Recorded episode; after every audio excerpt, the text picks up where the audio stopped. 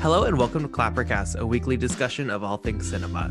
I'm your host, Carson Tamar, and today, on a bit of a bigger edition of the show, I'm happy to be joined by Alexander Holmes. Hey, how are you doing? Hillary White. Hello. Jacob Allen. Happy to be here. And finally, joining us, friend of the podcast, everyone loves him, except of course Francis Lee. It's Alistair Ryder. uh, hello, thank you for this introduction.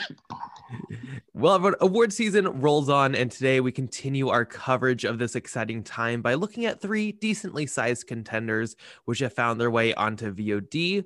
So let's get things started right off the bat with Paul Greengrass's News of the World. Ladies and gentlemen, my name is Captain Jefferson Kyle Kidd, and I'm here tonight to read the news from across this great world of ours. So they pay you to tell stories. I ain't never heard of that as a thing a man can do. Well, it's not a rich man's occupation, as you can see. News of the World brings to life the story of a Texan traveling across the Wild West, bringing the news of the world to local townspeople who agrees to help rescue a young girl who was kidnapped. Alex, why don't you start off with this? Sure. So, News of the World is this Paul Greengrass's feature. I actually haven't seen too many of his other stuff, you know, some of the Bourne films, and he's known for that shaky cam sort of style. And this film is a lot more subdued than than his other works, at least uh, compared to the Bourne films, especially. It's a very uh, sort of slow moving film, I'd say. It's a lot more um, subdued, and it's a very predictable ride, in my opinion. I think it is a pretty typical western. It's you know, these two characters are going on this adventure, this journey. They encounter a couple of obstacles along the way, and each obstacle is kind of you can see it coming. You know, you can see what's going to happen at the end. I think from the beginning of the film, the relationship between the two characters, the two main characters, Tom Hanks and the, a girl played by Helena Zengel, you can kind of see where it's going to go. Um, I didn't really see a need for the film to be made. I didn't really see what the real purpose was. There was some thematic elements about fake news and about you know Tom Hanks' character is bringing the news to all these people and he's trying to bring them the truth instead of um, an alternate reality. Um, but to me, it kind of felt a little, a little bit shoehorned in. They kind of bring it up in some areas and then it doesn't, and they forget about it. It's not like a, there's not a solid through line, I guess, in that uh, regards to that theme. Um, and so the uh, overall result was just kind of left me a little bit um, unimpressed, I guess. You know, I enjoyed it while it was while I was watching it, and there's n- nothing wrong with seeing a Tom Hanks performance. He's great in this, of course. Um, and and the film looks pretty nice, I would say. Also, the cinematography. There's a lot of uh, nice sunset uh, images, um, and the music was good as well.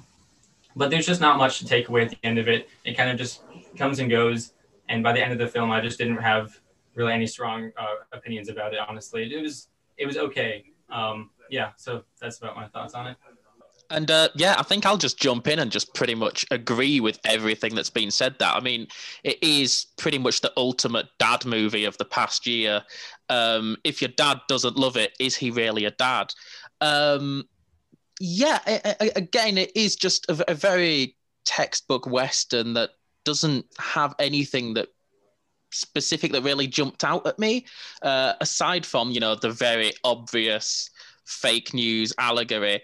But it's it's quite pleasant, and as it's divorced from like Paul mm. Greengrass's usual shaky cam, it it does feel like a traditional western rather than him trying to do a western in his own style. It feels much more indebted to the classics of the genre than I would have expected a filmmaker like him would have made. So, yeah, I had a pleasant time with it, but it really doesn't linger on the memory, even though it has so much about it that is trying to be so timely. So I can just jump in quickly, I guess, because everyone has the genres they love. everyone has the genres they hate. The Western genre is easily my least favorite genre of film. For some reason, the aesthetic just doesn't work for me normally. Um, it's just it, it's one of those things that just for whatever reason doesn't normally connect. So I really wasn't anticipating News of the World. I was pleasantly, really actually surprised by it though. Um, I, I, find it interesting to mention that you know it feels like a traditional western because it felt weirdly engaging for me from the cinematography, which I think is genuinely quite stunning. Uh, the performance by Tom Hanks, which of course is endearing. I mean, it's Tom Hanks. can't really go wrong there.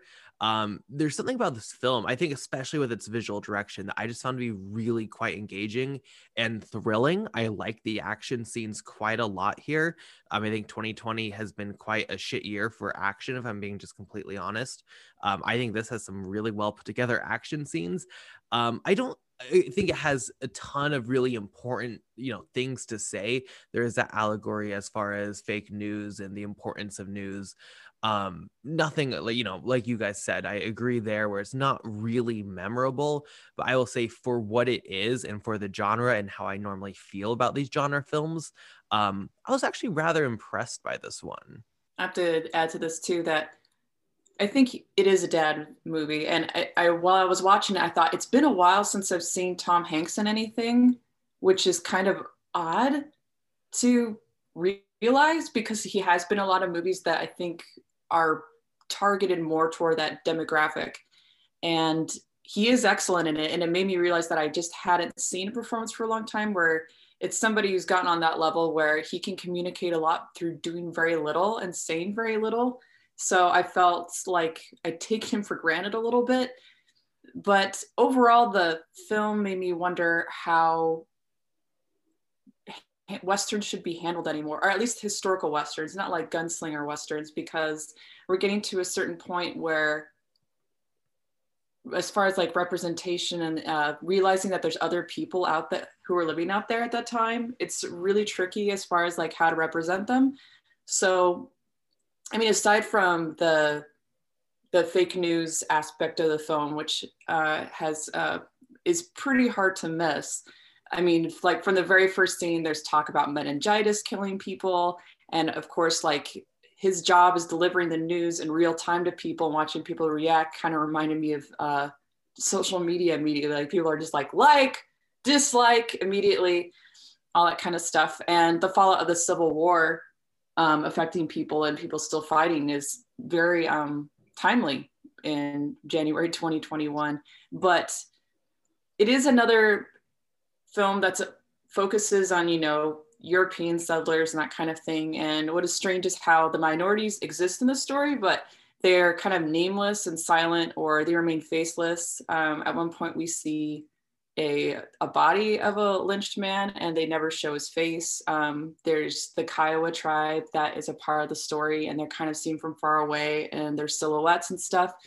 Um, so while I was watching, I was thinking like, I wonder if the storytelling needs to change a little bit because it's it's really hard as far as like visual representation. Is it a sensitive way of handling things by like not including people who have who are suffering a lot, or is it erasure? And I'm not. I'm pretty sure that I'm not the person to weigh in on that. Um, the setting is in Texas, and of course, there's like a lot of references to you know slaves and Mexicans and Indians. I say that with quotes around it. And it's kind of depicted as the dark heart of America in the film, which I found kind of interesting. But because it's um, it's a Tom Hanks film, you know that you're relatively safe, and I think that's why it's a safe bet. And for a lot of people who are in that demographic that it's marketed toward, so it you just you're you're kind of going through the motions. A lot of stuff that's familiar. You guys brought up the action sequences. I think the part that I liked the most was an action sequence, I'd say like maybe a little bit before the mid mark, where they're on the run from some characters who are pretty much stock villains. So you're like not invested in them at all. They're not very interesting, but it's like, how are they going to get out of that situation? And uh, I really, really like scenes like that where characters have to improvise and work with the very little they have or they they um, might get killed. Uh, it kind of reminds me of um you would see a lot of that on Breaking Bad, for example, where the characters would get painted into a corner and it's like, all right, this is what you've got. Maybe it'll work. And uh, there is something in in one of the scenes that I won't spoil, but I had to look it up and figure out like, is that possible? And it is. It is possible, um, which kind of blew my mind. I thought that's incredibly clever. So there's little moments in this that are pretty interesting and um, I have to talk about uh, is it I don't know whether to say it's Helena or uh, Helena Zengel Zengel, um, who's a German child actress. I saw her in System Crasher last year, and it was one of the most amazing child actor performances I'd ever seen in my life. And it seems like this role was written for her. I don't think there's anyone else who could have taken this on and was perfect as far as like the time because this is our first English speaking film. So being on a set, English is not her first language. She's playing someone whose first language is German and then Kiowa and eventually English. So a lot of that um, bleeds into the film and seems quite natural and real. So it's beautiful to look at. The performances are great. The story, I think that story is where it suffers a little bit. Um, but yeah, everything, the casting, there is.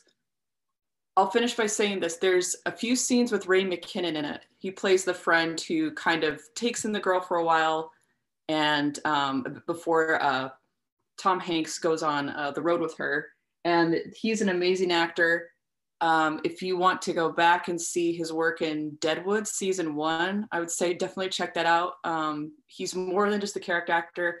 And I would also check out this short called The Accountant. I think you can watch it on Amazon or Tubi right now. He was, uh, he stars in it, he wrote it, he directed it. It co stars Walton Goggins, and it won an Academy Award for the best narrative short.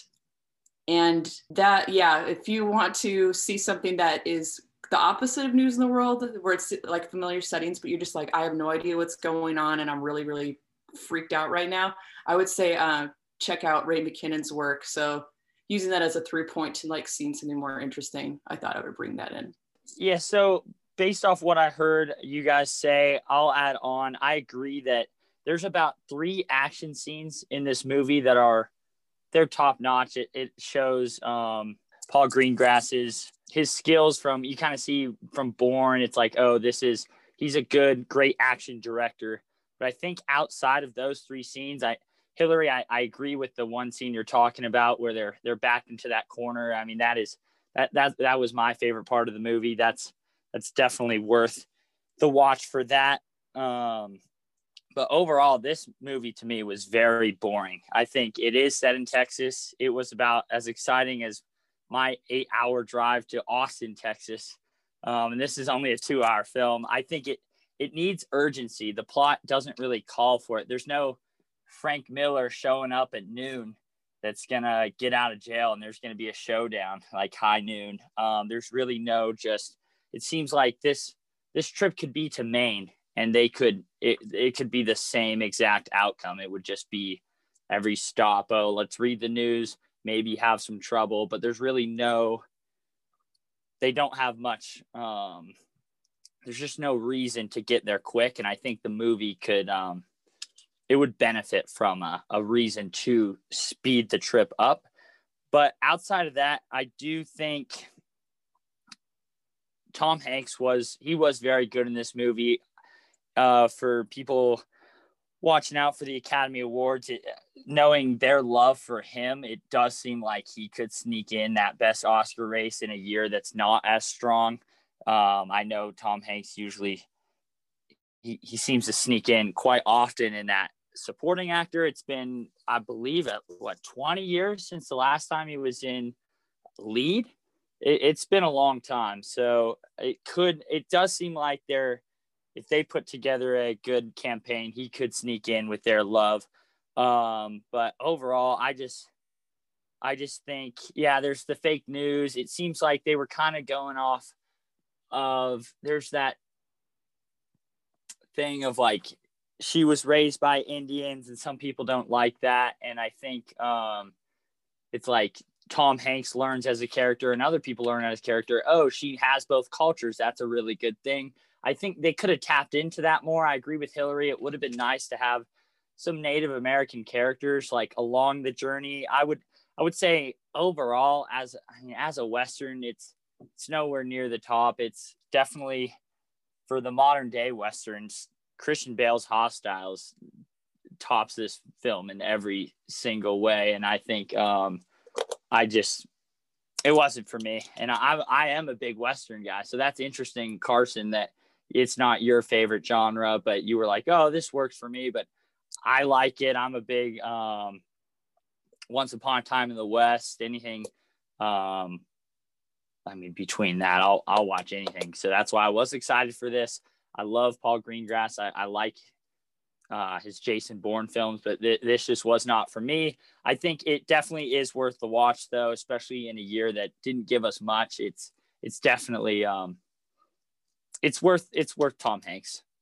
I think maybe that's why I was just intrigued by it and I enjoyed it so much is because this year has been so little when it comes to like big budget period pieces. I think that's one thing that immediately stuck out to me is it's just so refreshing seeing like big names in like this actual big period piece with like a real budget and it's like this is a real film. Like in a year where so many films are kind of stripped down and quieter and more focused and slower and you know just smaller films you have nomadland uh, malcolm and marie you know like it's really nice seeing a period piece like a legitimate period piece because what it's been since Emma, probably like that's the other main one I can think of from this year. And normally in award season, there's like two a week because everyone makes a period piece around award season, um, which I think also could just help it with awards season is the fact that this feels like a legitimate big film.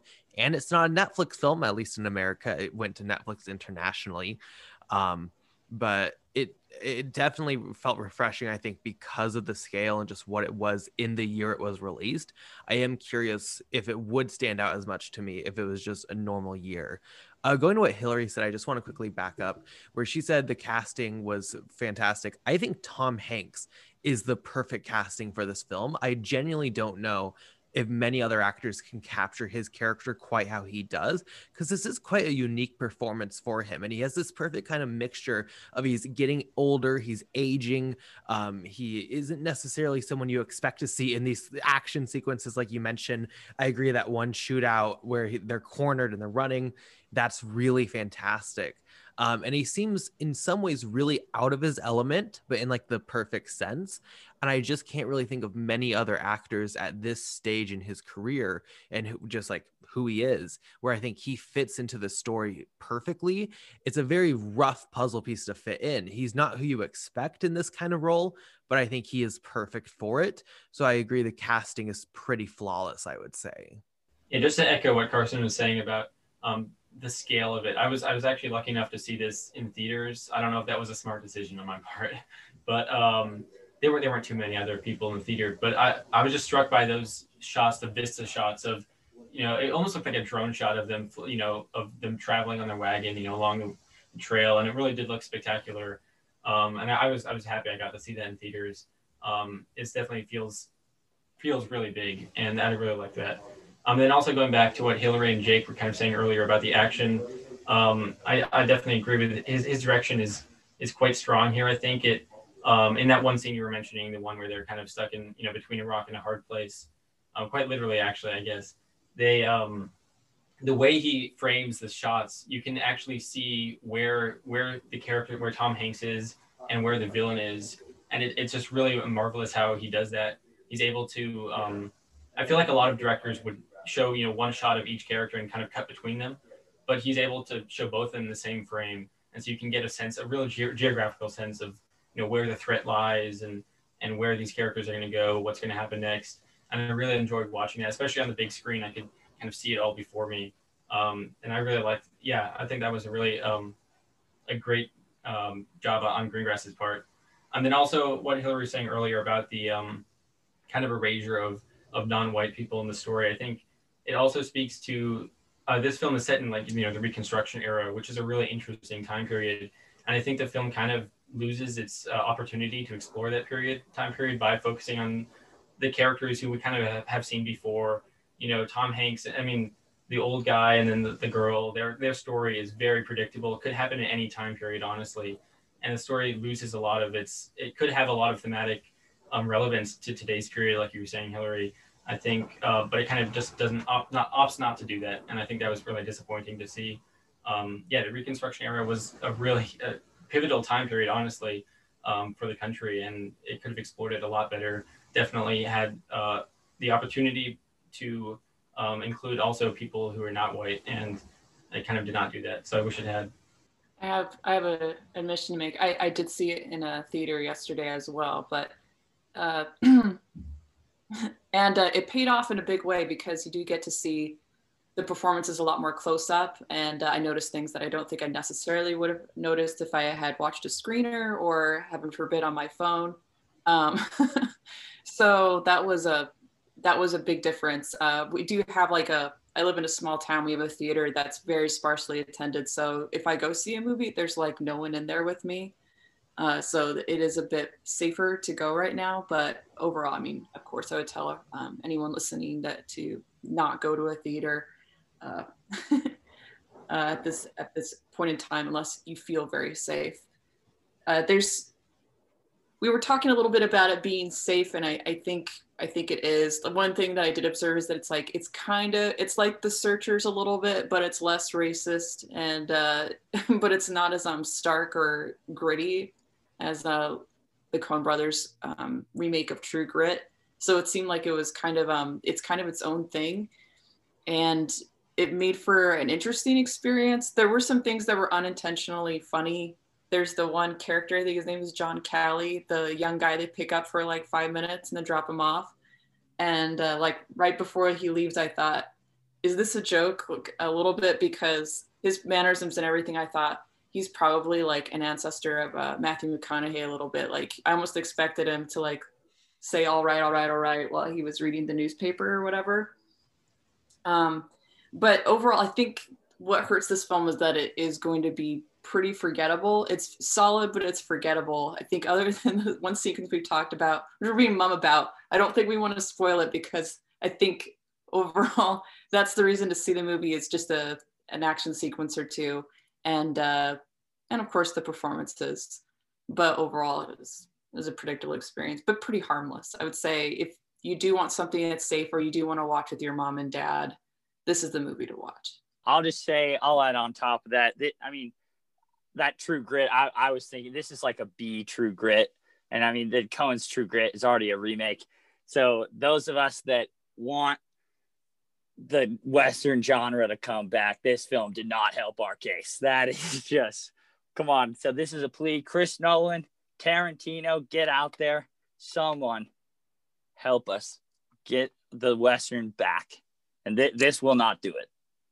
I didn't think of this as a western at all. I thought of it more as like a period piece. Did you guys feel the same way? It felt more period piece than western to me. Yeah, a drama, a period drama, a little bit. But it's not like all stuffy and everyone's in corsets or anything. They're on the move. But yeah, there's there's other stuff out there. There's more interesting things to to see. But I, I guess as far as 2020 and the Western genre, I, like in the back of my mind, I, I was like, I've seen a few Westerns recently that are pretty interesting, but they're like 2018, 2019, that kind of stuff. So I guess 2020 just wasn't that genre's year. I think there's something to say. Like, if you're watching this from home, there's other options that are better. Like, I, you might as well just stream. Like, if you're going to go to the big screen, yes, but like, I would say if you're at home watching this, like on VOD, um, just watch something else, and it's cheaper to watch something else anyway. So, yeah, I would say like uh, if you want to see westerns that are really kind of strange, like the th- two that come to mind, actually, there's three, and I might not be remember the title of one. I'd say like check out The Kid that was directed by Vincent D'Onofrio. Um, that has some really odd performances in it. You have Ethan Hawke, uh, Dane DeHaan, and you have Chris Pratt playing a villain that you like. I bet a lot of people watched it and then like near then they were like, "Was that Star Lord?" Because he has like a, he was like a really dark character and he has like this really disturbing monologue near the end that's worth watching the whole movie for. There's Damsel um, by the Zellner brothers. I hope I'm remembering their name right. Um, with Robert Pence and Mia Wasikowska. That's really odd. And uh, In the Valley of Violence, which also has Ethan Hawke in it, which is kind of like John Wick, but in a Western. It, it like you know how it's going to go, but you're like, this is st- still fun. And it is. So I would say watch those if you want something a little bit more edgy. Just to add to that list, also for very edgy, I guess, but uh, Bone Tomahawk is a film a few years. Oh man, I cannot get it out of my head, and I kind of wish I could. Um, definitely a very, very the opposite of News of the World, I guess. That's that's the if, if News of the World is the dad film, this is the film you don't want to watch with your parents at all. Yeah, um, you watch it was like your insane uncle. Yeah, yeah, exactly. One thing that I will say, and this is just a very minor pet peeve, is the fact that all of the marketing for the film says introducing uh, Helena Zengel, even though she's already been in uh, System Crasher in the lead role, and that's a massive pet peeve when it says introducing somebody who's already been introduced in a different film. But that's nothing to do with the quality of the film itself. That's my anger at the marketing. Okay, I was I- confused what- when Hillary said that because I said the trailer said introducing. What? Yeah, no, the tra- the trailer is lying, The and uh, it, it needs to be called out for this because yeah, System Crasher was like Germany's Oscar submission last year, so people have seen it, uh, and I, I yeah, I, I don't understand why they're just erasing it from history, uh, and Well, She's it was an been- American, so does it really count as cinema? You know, Yeah. Ah, Yeah, maybe. I, I don't know. The, the, but one pet peeve of mine, and I don't know why they did this, and I think it's because I saw it in a big screen, is they drew fle- uh, freckles on her face. They drew freckles on her, and uh, and it's not like normal freckles. It's like like one.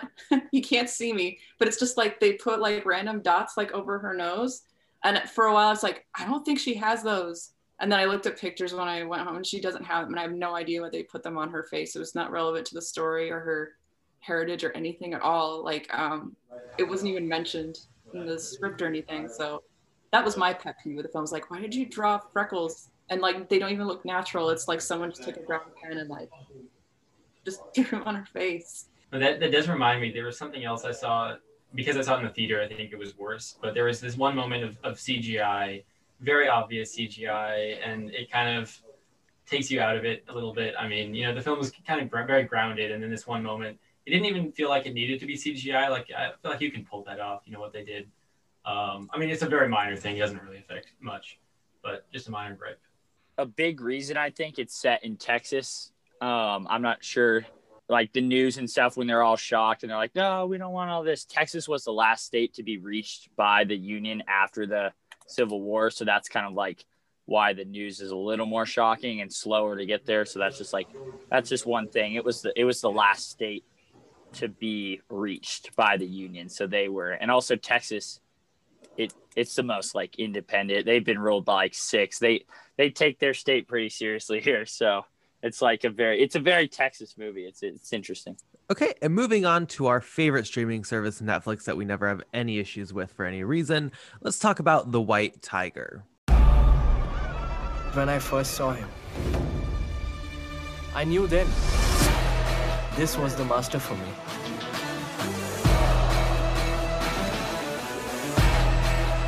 Want to be a driver for your son. Hey, how much rope? Hey, don't do that. Hey, driver! I'm Pinky. Nice to meet you. Balram, have you ever seen a computer? We had many of them in the village with the goats. The goats are pretty advanced to use computer. Okay, now you're being a jerk. In The White Tiger, an ambitious Indian driver uses his wit to escape from poverty and rise to the top in an epic journey based on the New York Times bestseller. I might as well start off with this one considering I'm doing the review for the website. The White Tiger I found to be a very interesting experience. I can't say I'm the biggest fan of this film. Um, there's a lot of very confusing choices when it comes to editing and style. Um, the story, for the most part, at least for the first half, let's say, I found to be decently engaging. I think the performances are solid, um, but it feels a little bit messy when it comes to actual craft.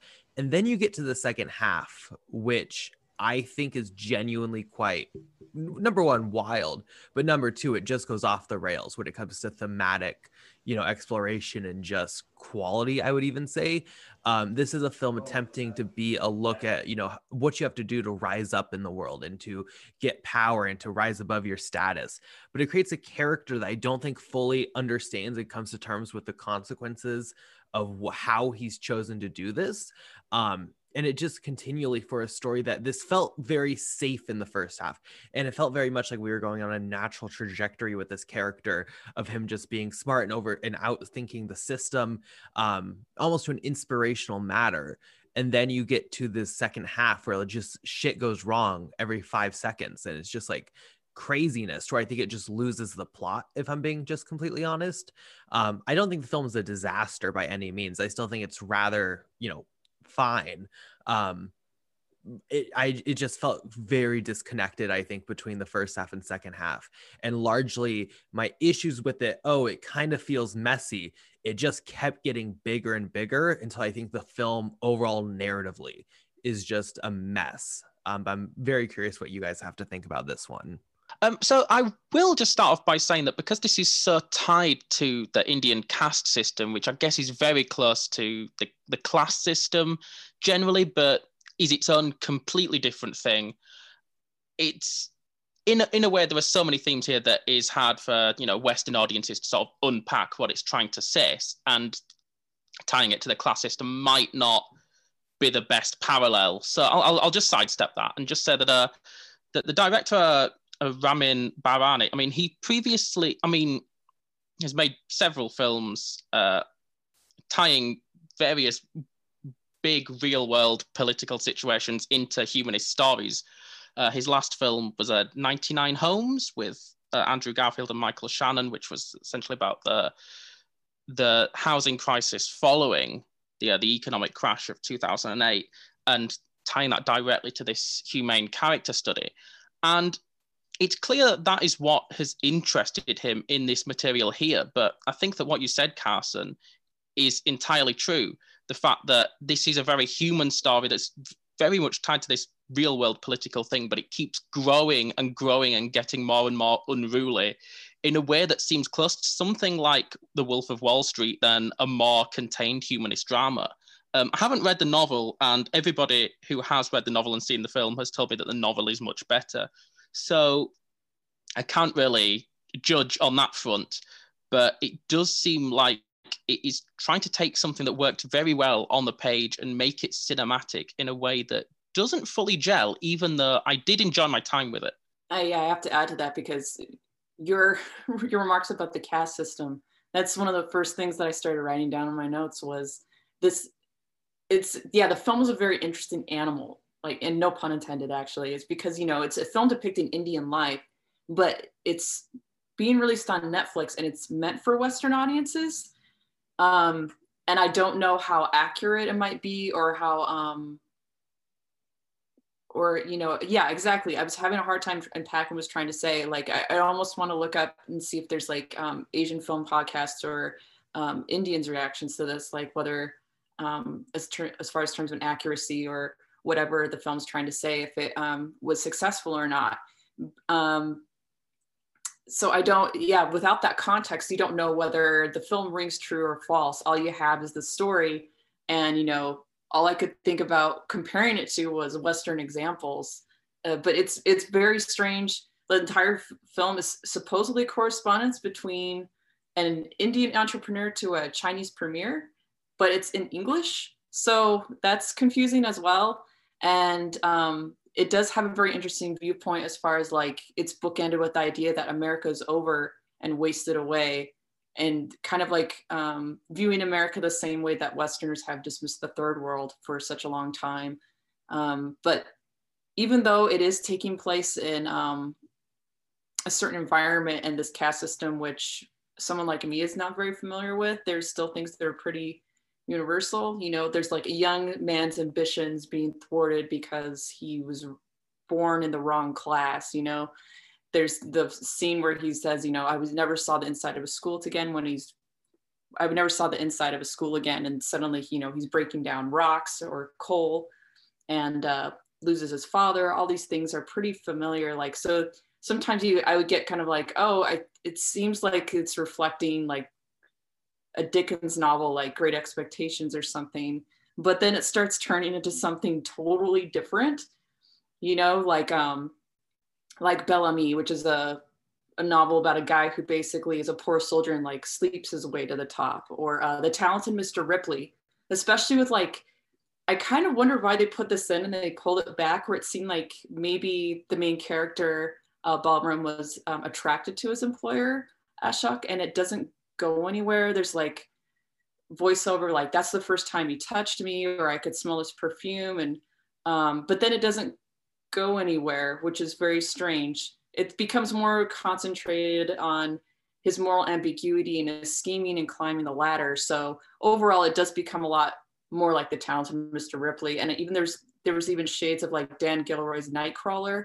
Um, I don't want to spoil like how there's reflections like that, but it is about like the moral degradation of somebody who just doesn't want to be poor so badly he's willing to do anything Uh, so once again, kind of like News of the World, it's the story has a few issues, but the performances are great.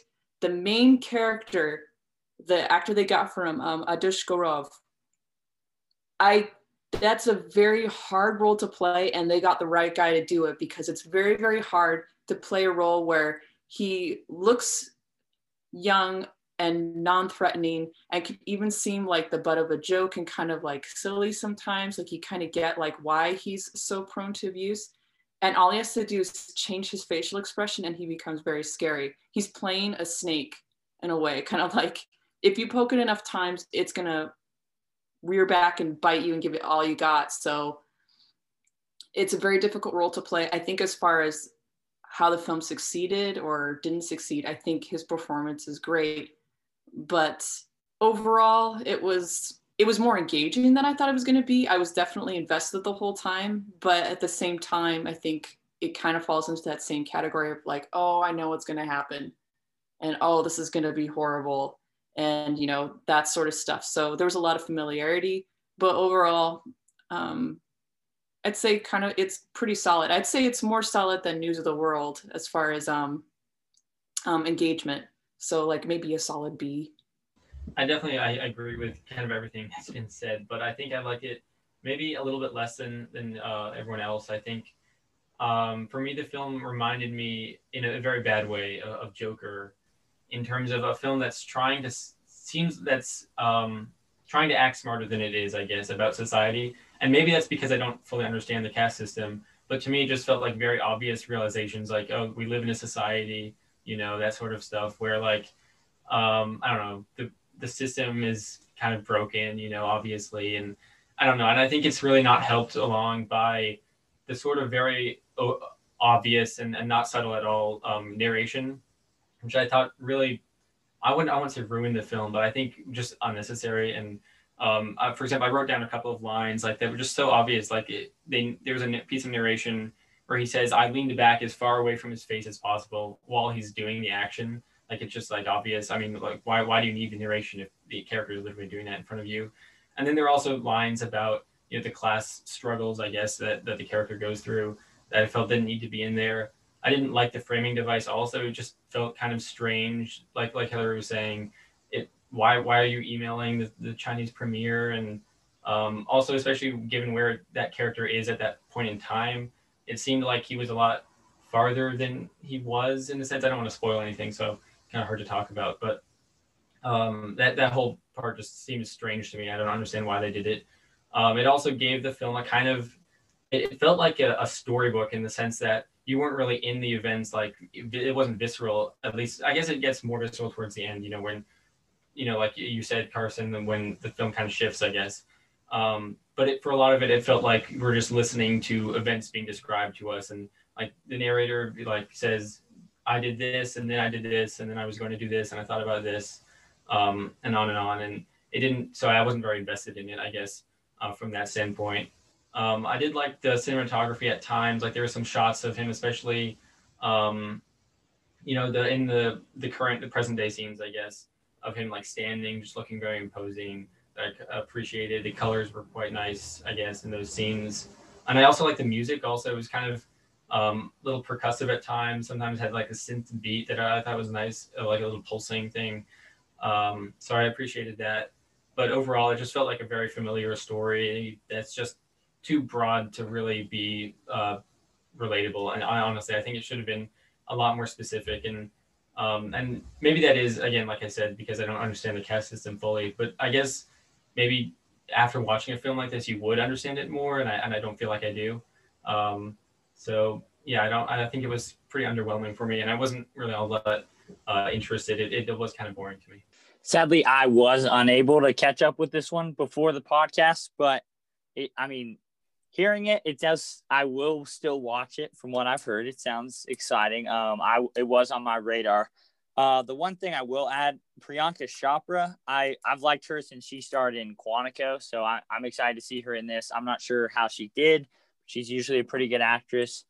Um, but yeah, everything you guys said, it sounds like sounds like there's a lot of things to get out of this movie. If whether that's a positive or a negative, it sounds like maybe it should be more specific. But it's something that um, it seems like could be uh, interesting. Yeah, thank you. Well, she's key to the film. She's in some ways kind of a catalyst, and she's also kind of like a, an outside viewpoint because she's somebody. She plays a character who I believe was was raised in New York and visiting India with her husband, and so she does add some contrast to the film. She does a good job, uh, but I don't think she's in the film enough. she kind of um, she's there and then she's not there, which is kind of a disappointment. Yeah, I think her character and and her husband Ashok are, are the two most interesting uh, characters in the film. They felt like they actually had some some nuance to them in terms of they like uh, they seem like these very nice people, you know, Americans who like want the best for um, you know the servants. Basically, they don't want them to be servants, but then there's sort of some like under you know the dark underbelly, I guess you could say. Um, but I don't think it was handled in a very graceful way. I think um, I kind of compared this part to like, Parasite in terms of like the family in Parasite, you know, the rich family is not the, they're not the villains. They're just they're just rich. It's all about the system. But I think this film kind of makes the um, these two characters too villainous in a sense that like it's too um, yeah they're too two faced. It's it's very obvious. I think they're um, they're sort of scheming, sort of not very. I, I don't know how to put this, but um, I just think they should have been a little bit more subtle about it and a little bit more um, yeah, pretty much subtle. I think you're hitting it out of the park with these comparisons because I feel very similar both to Joker and Parasite in ways with this film. Not to offend anyone who likes Joker, but coming out of the film, I realize I feel exactly the same here as I feel as Joker, which is it's trying to be smart, but ultimately it's a rather worthless experience. Um, it's a film that has it acts like it has something to say, but when you really try to apply it to like the real world, it lacks nearly any nuance or importance or actual takeaways. I genuinely don't know what the film wants me to like wants the audience to take away from this film because like it is so fictional you can't really be like oh you have to be terrible to rise up in the world like I don't think it's applicable to like real world and what just life is. Eh, it's similar to Joker. I think Joker is a completely worthless experience. So I, I fully agree with that statement. And with Parasite, I think that's an interesting comparison because I think for every reason Parasite works so well is why this film doesn't work.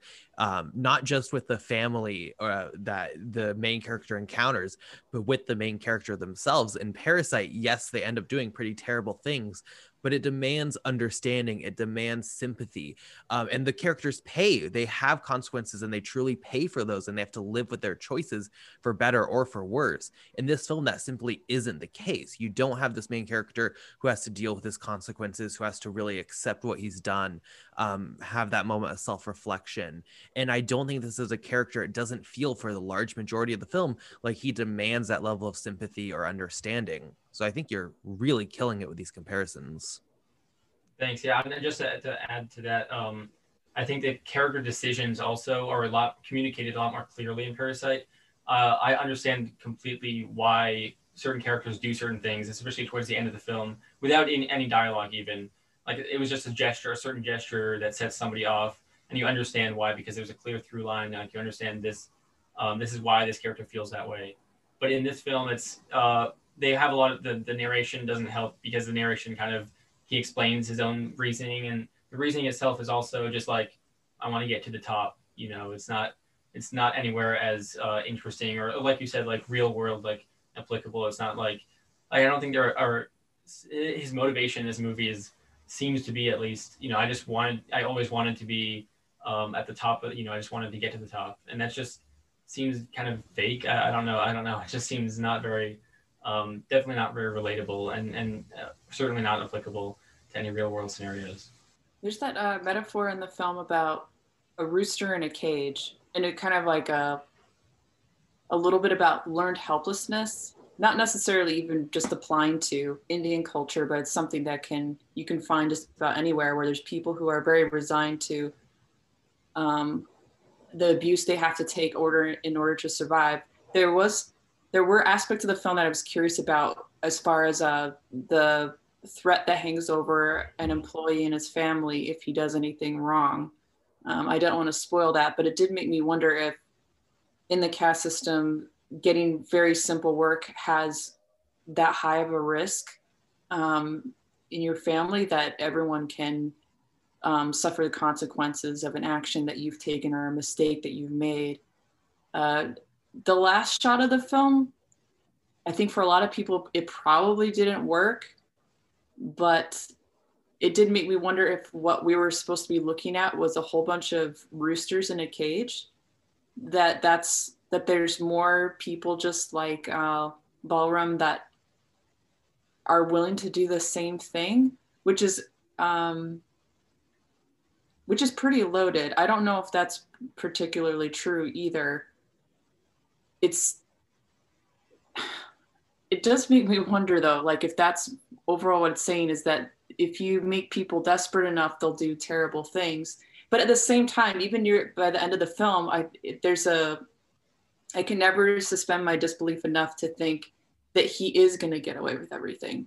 It's like that's that house of cards he's built is going to fall down. It's just not in the film. There's just no way that he's going to be able to get away with what he's done for as long as uh, he thinks he is. Uh, and I think that if the film had gone on longer, or maybe the story had been shifted a little bit to show what happens as far as that falling down, that would have been a lot more interesting. But we don't see that. And who knows? Like News of the World, that's based on a book too this is based on a book maybe in the the novel there's there's more about that but in the film you just don't you don't get that um that payoff yeah i can i completely agree i think there was some sort of structural there was some structural issues for me i think that prevented it from kind of fully exploring that arc and that, that would have been a lot more interesting like for example i think the beginning of the film and the end of the film like cram a lot into like those 20 the opening 20 the last 20 minutes and then the middle of the film feels like uh, just a, an expanded version. Like it's way too slowed down. You know, it could have been told in like half as amount, the amount of time. And I think they could have, you know, left film, time at the end of the film to explore that rise and then and the fall too. That would have been a lot more interesting and compelling, I think. Um, but there were a couple of points, I guess, that were a little bit interesting. Like Hillary said, I think that moment about the family that's that was pretty interesting to me. I didn't I didn't know that. You know, I that was um, I guess one of those specific details that kind of helps and then there's also one line um, do we loathe our masters behind a facade of love or, or you know do we love our masters behind a, a, facade of loathing which was a sort of interesting line i think at least compared to like some of the other lines it was just so much more deep. Like there is one line like what is a servant without a master? Just like you've heard that a million times. But i think this one was um, kind of made me think a little bit. So i think there are there are nuggets of of um, something of relevancy in, in the movie. It just doesn't quite fit them all together i guess. Yeah, and I think that the ambiguity when it comes to sort of the morality of it all and not showing his fall is another case of like the director trying to fit adapt this book as a sort of Scorsese like tale, and it just it, it doesn't really come come off that way. Um, but I I say I admire the ambition, but it is just a case of every single second I was spent watching this, I knew for a fact it would be so much better on the page.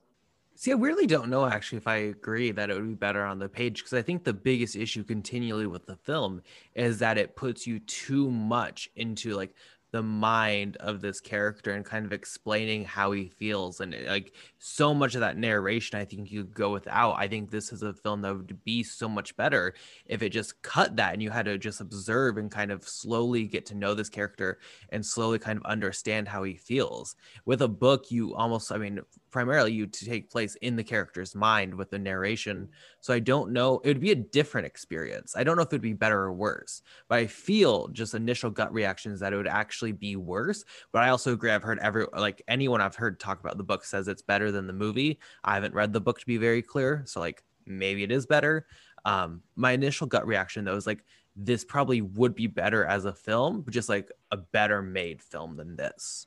Uh, all I all I want to do is end by saying that you know I I was you know still very positive on the film and you know I'm almost disappointed that I liked it because the shite tiger was a pun that I could have used um, if it was bad, but unfortunately not. That pun can't be used. Well, on that note, uh, please don't cancel us. Uh, any actually just any filmmaker when Alistair's on, just please don't cancel us. He's not technically part of Clapper, so just don't cancel us, cancel him.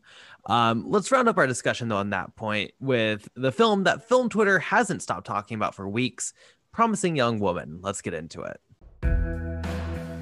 Whisper something in your ear. Good God Almighty. You know, they put themselves in danger, girls like that. It was a perverted thing to say. You'd think you'd learn by that age, right? Please lay down. What are you doing? It's okay, hey, you're safe. What are you doing? Hey, I said, what are you doing? In Promising Young Woman, a young woman who is haunted by a tragedy in her past takes revenge on the predatory men unlucky enough to cross her path. Uh, Hillary, why don't you start us off with Promising Young Woman? What were your thoughts on this one? I think my experience with the controversy surrounding the film began when I edited the Global Film Podcast for, uh, well, as a part of Clapper for this one. And I was surprised by the negative reactions to the film, especially because the negative reactions were with women. Uh, I didn't anticipate that and I found it very interesting. Uh, it was interesting to also hear the reasons why they didn't like it. And uh, it, yeah, it kind of took me back a little bit because even when I was listening to their um, their arguments, which I totally respect and uh, and uh, find uh, definitely worth exploring, I felt like I think they didn't under, quite understand the film. And when I finally did see it, strangely enough, I, I went to my local theater that's very empty with two guy friends of mine. They wanted to see it. And I warned them before we went, I'm like, guys, this is really heavy. This is not what you think it is. And they were like, no, no, we'll go and see it. And uh, they're fortunately uh, mature enough. They, they really, really liked it and respected it. I did too. But it's a tough film. It doesn't give audiences what they expect or what they want, and that's a very difficult hand to play. Uh, the one thing I could tell people who didn't like it because they, I think when you're watching a film, I mean, you're looking at a big screen. It's a two-dimensional image, but it's bleeding into your subconscious. Uh, you're kind of decoding what's happening, and uh, that reality could kind of butt up against your reality.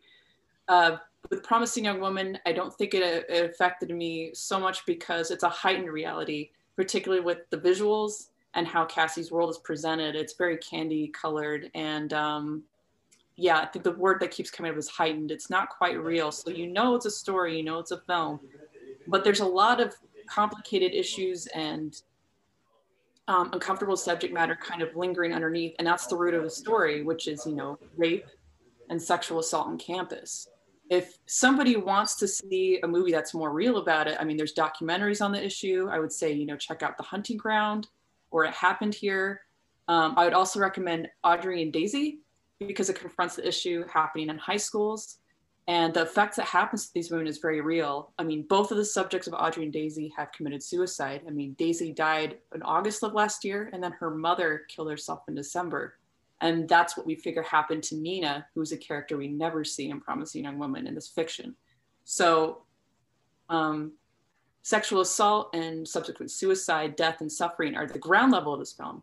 But it's as a film itself, it's more of an examination of you know the anger, justice, grief, loyalty, and love, um, and what that means to this fictional person who's left to pick up the pieces, which is Cassie, the Carey Mulligan character, and you know ultimately what she chooses to do about it. Um, but it isn't a film for everybody um, it makes you laugh but it also it fucks you up.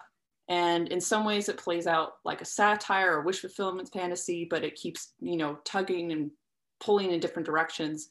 And it combines a lot of things for better and for worse. But um yeah overall i respected it a lot. I think everyone a lot of people are playing against type. Mulligan in some ways is playing against type. The actors who play our parents if you're familiar with their work are totally playing against type and the stunt casting of the men that she takes home are pretty ingenious. You know, you have Chris Lowell from Veronica Mars and Glow, you have Adam Brody, Max Greenfield, Christopher Mintz-Plasse, um, Sam Richardson, who's a stand-up comedian. Um, it creates this world that's very, very bright and familiar, but there's a lot of like nastiness underneath. And uh, I'm kind of keeping things spoiler free right now because I figure we're probably going to go into spoiler territory later and I'll discuss it more. But overall, I want to hear everyone else's um, reactions or conclusions on things.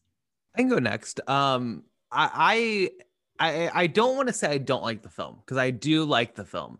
I am more mixed than the average person, but I don't think it's for like the common reasons why people dislike the film.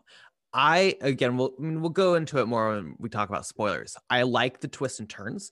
I like the casting. I think the cast overall is really fantastic. The editing is solid. Obviously, everyone is losing their minds over the you know title cards that come up with the different numbers. I think that is nothing short of genius. Whenever you have a filmmaking tool like that, where you're just anticipating for it, and once it pops up on screen, you just know shit's about to go down. I think that's incredibly sometimes well done. Sometimes it feels like a gimmick. I think here it's really really well done. Um, I think the film's issue comes in its screenplay. Um, I think this is an incredibly messy film um, and rather underwritten in some regards. I think the social commentary is good, but specifically the character or the relationship between Bo Burnham's character and Casey Mulligan's character, I found to be drastically underwritten. I think Bo Burnham in general in this film is really, really underwritten. Um, and it's not like I think the screenplay or the film didn't have the time to go and build his character a little bit more. Um, I, you know, I don't really know why they didn't, but they have so many repeating scenes of um, Carey Mulligan's character going out, finding a man. You don't really know what she does to them. That is definitely more vague. You get pieces here and there, and we never fully find out what she does to each guy. Um, but you have so many scenes of that to where it starts to feel I mean, I get to a point like thematically, you, you know, it is endless and you get the sense of it's endless and it's such a large problem. But I think also it gets to a point where it just feels a little bit like you're going through the motions. And when there is other aspects of the screenplay, specifically, like I said, Bo Burnham's character that I think should be given more development, should be given a larger role, and should be given more depth, um, especially considering where they go with his character and how they could have played with that. I think it would have been more effective. Um, yeah, I think this is a solid film. Like, don't get me wrong. I come on here sometimes and I just sound really negative. I do like this film. I don't think it's the masterpiece people are calling it out to be, and maybe that's just me. Um, but I, I, I do think its screenplay definitely could use some work. Um, I do appreciate the ideas, though. The acting, like I said, phenomenal. Uh, editing's great, directing's great. It's just I wish the screenplay was a little bit more developed and a little bit more uh, thought out in some areas. I am going to say that I am sitting very comfortably on the fence on this one. Uh, the the discourse is so sharply divided between people who love it and hate it that I think that you know I've got a prime position on the fence with nobody else sitting next to me. Uh, what I will say is that for a film that, and I'm not going to get into spoilers now, but for a film that does come front loaded with this entire discourse around it about how not to spoil it, I did think that the narrative going forward was fairly obvious. And I feel that that is largely because of the way that Bo Burnham's character is introduced.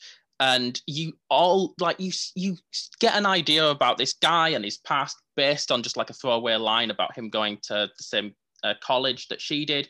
And there's an entire hour and it's as their relationship builds where you're just waiting for the shoe to drop you're just waiting for the film to just eventually reveal where it is inevitably going and so as a result, that relationship never rang true to me because it all just felt like it was a plot point waiting to happen.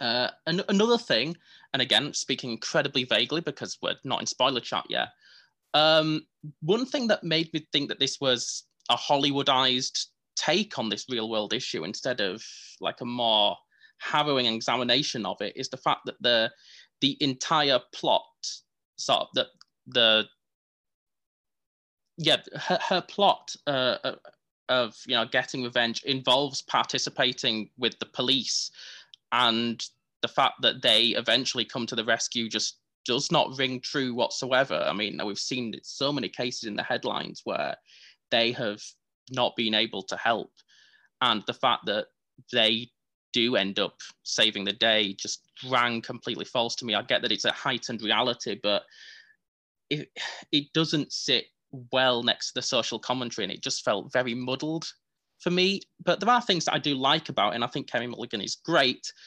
Um, and yeah, there's enough in it that makes me, you know, not nowhere near uh, the, the hater side because there is clearly so much in this that's ambitious, and I can see what it's going for. But it just yeah, it never fully comes together for me. I think its themes aren't explored with the the depth that they often need. It feels like a, a popcorn take on something that needs to be more harrowing and just un- uncomfortable because that's what this subject matter is.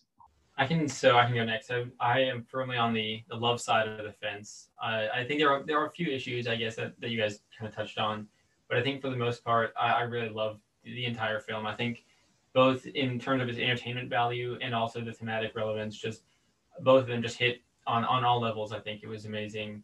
Um, it was actually I loved it so much. I saw I did see it twice, um, and I think that that kind of helped me because I can understand um, viewing it as kind of messy on the first time. I definitely think, like you said, Carson, there's some underwritten uh, parts of it, and kind of there were a lot of clues, and not not clues because I think they should be expanded upon more. But you kind of can can't really piece it all together until a second viewing, or at least in, if you like think about it, I guess. And also the commentary as well. I, I wasn't 100% sure in that first viewing what everything it was trying because it was trying to say a lot of things. It wasn't you know one uh, clear, one explicit message. There were a lot of things on his mind, I think. Um, but with that second viewing, I think I really loved it, um, even more so than the first time, and I loved it the first time. I think um, I can see that the problems with the Bo Burnham character, I definitely understand. I think um, I went into this like I, I love Bo Burnham's stand up, you know, and I was kind of interested to see how he would be in a in a film, you know, what his acting level is. But I kind of went out of it not really getting that opportunity because he didn't really do any acting in this. I kind of just remembered he was funny in it. He was really funny in it. That's that's kind of all. He didn't really have much any moments I think that stood out to me in terms of his his acting ability or his range.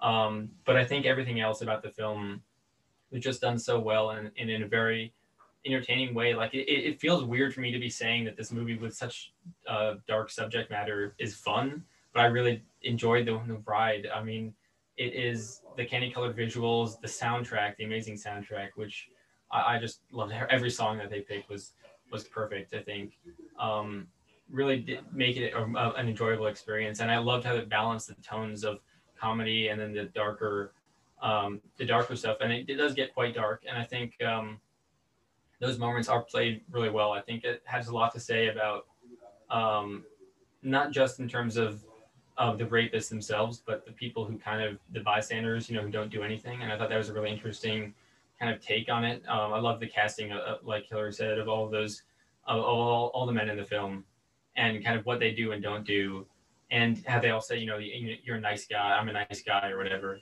I think that was really hit the nail on the head. Um, and I guess the ending of the film, even though I enjoyed it from like an entertainment standpoint, I think it it felt like it wasn't didn't really follow with what the rest of the script had set up. It didn't really quite feel like an exact continuation of, of you know Cassie's character and her arc. But I think everything before that, I think Cassie's character is explored really well. Um, there are a lot of subtler moments, I think, especially with her her parents also um, that I noticed in the second viewing that I really appreciated. And her character, I think, besides having you know great social commentary, I love how the film is also an, an excellent character study of this person who's um, you know who's this tr- past trauma is, is like ripping her apart from the inside and she doesn't know how to move on from it or how or if she should move on. And i think that was a really interesting uh, a great character and carey mulligan does an excellent job of portraying her. Um, yeah I, I love mulligan's performance. It might be my favorite of hers if i'm being honest. I don't love all the period pieces she's in. Um, yeah, I think this was quite quite exceptional. Yeah, going into this movie, I was a little nervous because I wasn't sure what was it going to be. It seems like anytime you take on this subject matter, there's that fine line between like, okay, is this going to be PSA or is this going to be an entertaining film that has a commentary? And it definitely ends up being that. And also, the first day I saw the trailer, I, I saw the story came out that the woman who claimed the Grenfell Tower survivor um, raped her, she admitted that she lied to stay in the UK. It was it was a false claim, and I was like, okay, this is a weird coincidence that this story came out the same day that I saw it. But then, so I I had some. I was like, what is this movie gonna say? But I came in, and boy, was I wrong. I I love this movie. I think it does a great job on the commentary. I think that it does a great job diving into the conversation. It knows specifically what type of male it's going after without going after every single one. Like if you go into this as a male and you're like, well, I don't just want to be blamed. I've never done stuff like this. Take some notes about what you shouldn't be doing. Like you're like, okay, I shouldn't be like that guy. Look at Max Greenfield. Look, be like, okay, let me take some notes. Don't be like that guy. So don't like go into this thinking it's attacking you. If it is, you probably are not a good person. Um, and that's like, so I thought it's electric. It seems original. It's twisty, but it is predictable. I think it's it's very like thematically like oh going everywhere. Um, I and I think that works really well. But yeah, it is it is it does kind of get predictable, but I think it never. What ends up happening? You're sitting there. You're like, I don't want it to happen. Please, please. I think I know it's going to happen. Just please don't let it. I want this to go well. Um, but I mean, watching the trailer, you know how it's going to go. Um, and I think Carey Mulligan is great. Best performance I've seen so far this year. I think she's she's very good. Just plays the character so well. You you just really want to like follow this character, see more of her. It it also it definitely gives an interesting perspective by taking out the victim and it leaves you with like the perpetrator, the abuser themselves, the facilitators, those that enabled it, and then like just those passive and innocent bystanders. So it's like, okay, instead of like seeing this from the victim, we're left with all these people picking up the pieces and how they're dealing with that. And I think that was like an, a good um, way to handle it by taking out um, the one that uh, did um, tragically suffer the abuse, the rape. It's it's it's a horrible thing that ha- happens. It's terrible when you find out. You feel I mean, you just feel awful when it, like things come to light more as the movie goes on. But um, I I I agree with the people that like this movie. I thought it was just it, it it's weird to say it's fun. It's like such a harsh subject, but I think that means that it like it did a great job in that entertainment while like it's saying it's saying so much, and I I think it's really good. A second watch does seem um like it would be helpful, like Alex was saying, to really to get everything that it's trying to say. See, I find that interesting because I did watch this film twice. Because originally I was mixed and I was like, oh, you know, maybe I was just having an off day. Everyone loves this film. And I found the issues to be even greater on a second watch, actually. I found that it was even more distracting considering the first time you know you don't know what's happening. You're always waiting for the shoe to drop in every moment um, no matter what character you're talking about, it always feels like you're on this tightrope of it going wrong. So at least there, you're kind of engaged, you're kind of questioning what's happening. It's easier to kind of forgive little moments like Bo Burnham meeting Carey Mulligan's character in the coffee shop for the first time and how like specifically underwritten that scene is and that encounter is. But then on the second watch, when you know what's happening, I found that I could pay attention more to like how does each scene play and how does it play into the larger, you know, uh, puzzle work that is this film, this larger puzzle, you know. And I found that I found it even more distracting on a second watch. So I find that interesting to hear. Yeah, on the second second watch, I really I think there were a lot of well, I did notice those flaws as well. I think there were some subtle subtler moments. I kind of touched on the family moments, I guess, but I really enjoyed how how uh, Carey Mulligan's character, or how Cassie's explored. I mean, the film is called Promising Young Woman. I think it's um, a spin on there was like a, a, one of the college campuses, you know, one of the rapists or something was called a promising young man, you know, by a newspaper. I don't remember which university it was. I think maybe Duke, but I'm, I'm really not sure.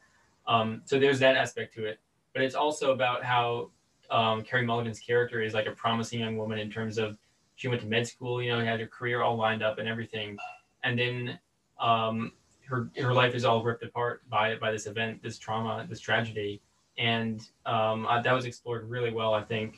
I think somebody touched on this earlier. I can't remember who, but um, yeah, how it, it just it's like a ripple effect of, of all, all of these lives of these other people that are affected by it. Um, and she's just unable to move on, you know, of course, as, as you would expect.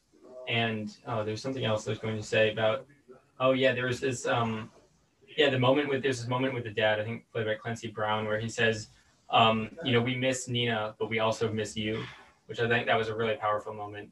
Um, and it really spoke to, you know, her, how this, her, her life has been completely messed up by this event. Um, so yeah, I think that that's a great um, aspect to explore, and I think it works really well. Should we maybe transition into our spoiler portion of our chat regarding the film?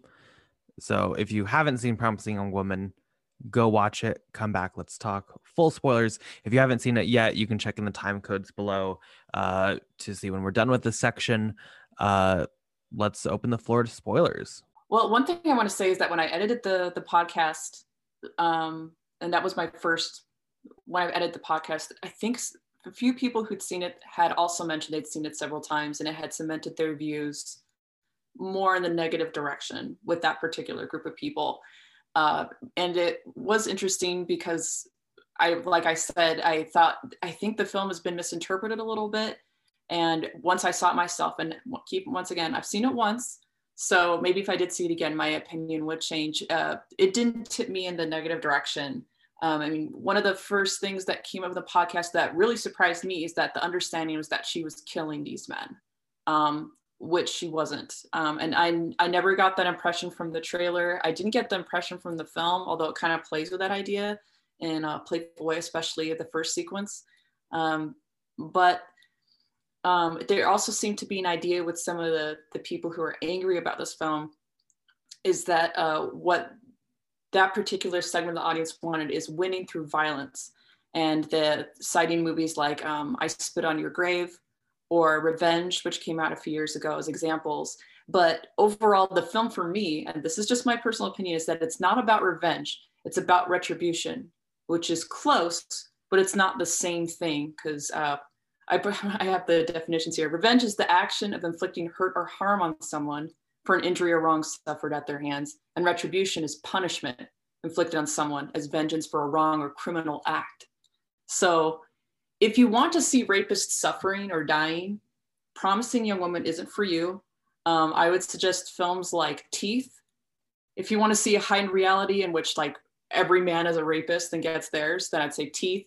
Hard Candy I would say go see The Girl with the Dragon Tattoo and um, Descent with Rosario Dawson or MFA with Francesca Eastwood. Um, opening up to like further spoilers, there is uh, our main character doesn't make it to the end of the film. She is murdered. And the podcast that I edited opened up a debate around a statement the director made saying that Cassie hadn't planned to be murdered because some people believe that she did, which was very confusing and uh, I think really flabbergasted some people and made them upset. Um, the way that I see things, and of course, I can be contradicted like anyone else, is that there's context clues left in place concerning that what Cassie had planned, although pretty opaque, is that she did mean to go to um, the bachelor party to end and either mutilate or disfigure or kill Al Monroe probably by carving Nina's name on his chest or his body somewhere. Um, and I think her ultimate plan was probably to kill herself afterwards. Um, she doesn't seem the type of person who would want to go to prison. And the fact that she left a necklace for her friend Gail and a note to the lawyer in case of her disappearance and had text scheduled to send out indicate that there's a possibility, particularly the la- one of the last things we hear from her, which is love Cassie and Nina, which implies that she is together with her friend. Um, and there's also a brief scene with her parents talking to the police where there's hints at possibilities of suicidal ideation or contemplation in the past. They say like she always comes back, like she has disappeared before, and they feared that maybe she would want to um, take her life. Um, as far as like people being upset about their murder, I really understand that. Um, I think what makes her murder horrific in the film is because it wasn't on her own terms. If you're thinking the way that I'm thinking, that's what makes it so horrific. That was taken away from her, and that's what we're seeing. We're seeing who Al Monroe actually is. And that's incredibly upsetting. I could see why a lot of people, people said they had panic attacks and were angry and uh, didn't like the film. Um, but what makes the film work for me is that even though the most violent act a man could do to a woman to silence her murder wasn't enough to stop what she was doing. Um, whether she was alive or dead, it wasn't going to stop what she had already set in motion. And I think that's what's terrifying for some of the men and the women. And like, I think that's what's terrifying for some of the men who see this movie is that you can kill a woman, but she won't stop talking. Um, and I mean, of course, going back to like, this is a story, there's almost like elements of satire to it and uh, bits of like really black comedy.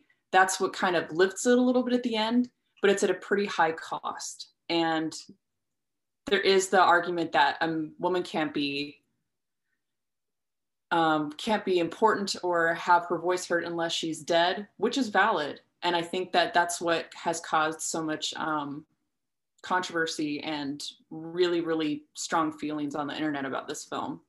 So I'm interested in the, the murder. And of course, like we've kind of um, talked around the twist inclu- um, involving the Bo Burnham character, which I was really surprised. One of my guy friends said he saw it coming from a mile away. Like the second that he brought up a video, he like just his head hung and he's like, he's on the video, he's on the video. No, you know, he immediately knew. And um, I wouldn't have. So um, I'm really curious, especially because you guys are, you're all guys. So what did you think?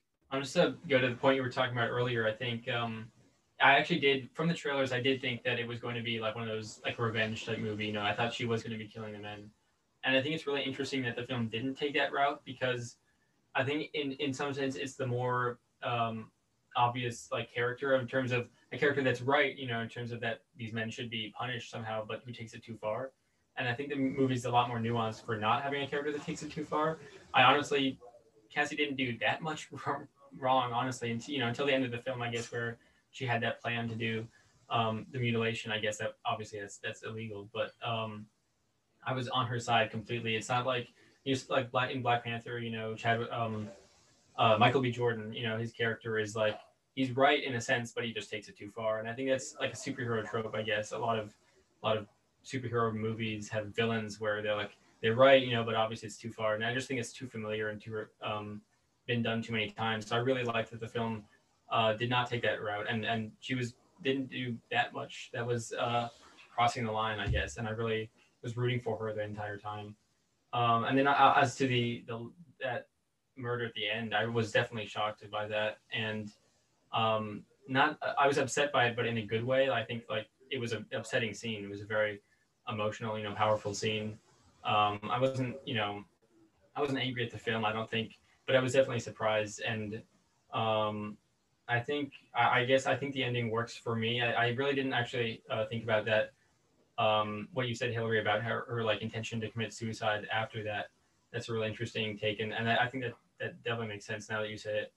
Um, and I also I also liked I think Alistair said something earlier about um, the police coming in at the end and how you didn't like that part. I think it fits within the film in terms of because they have the video. You know, I think if there's a video, then then somebody's gonna you know mostly I think in the cases where the police aren't helpful, it's like the he said she said. Um, so I guess, but also in, the, in that in that sense, you probably won't have a video most of the time in the real world, you know. So in that sense, this is like the the heightened part of the, the film comes into play.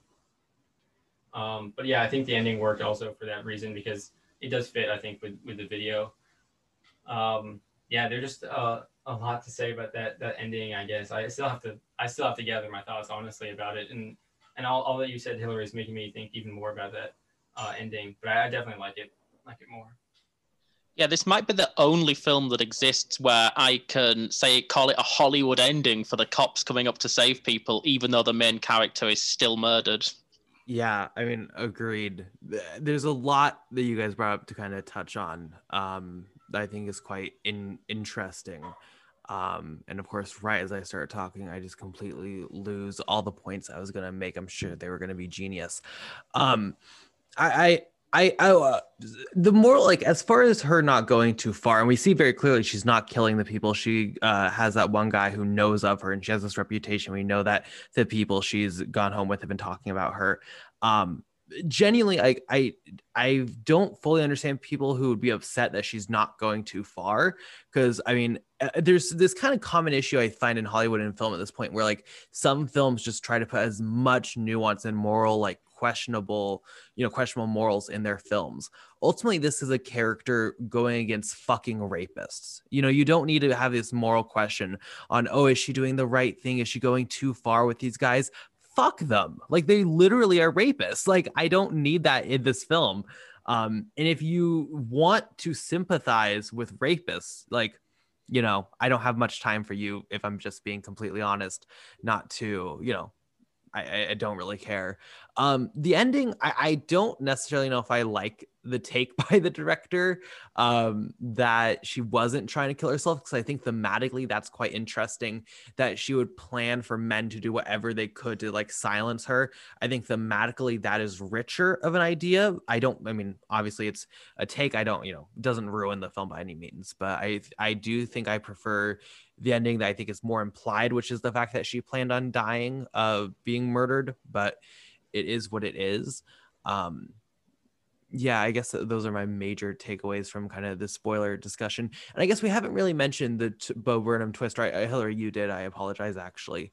Um, I-, I saw that coming to some degree just because this film is so relentless with every man just being terrible.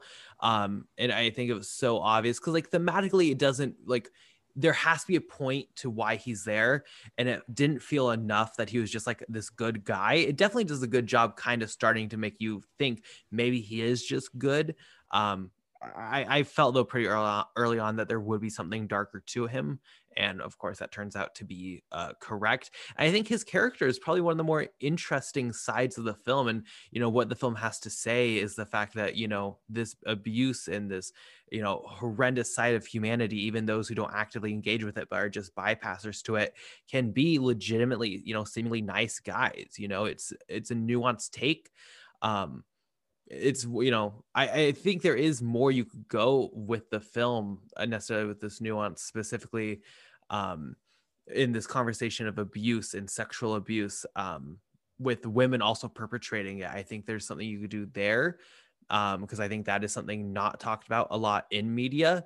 Um, but again, I mean that's that's uh, saying something that a film could do.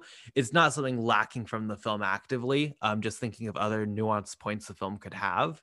Um, but yeah, no, I I'm not bothered by the film. And like I said, I mean they're literal fucking rapists. So like, sure.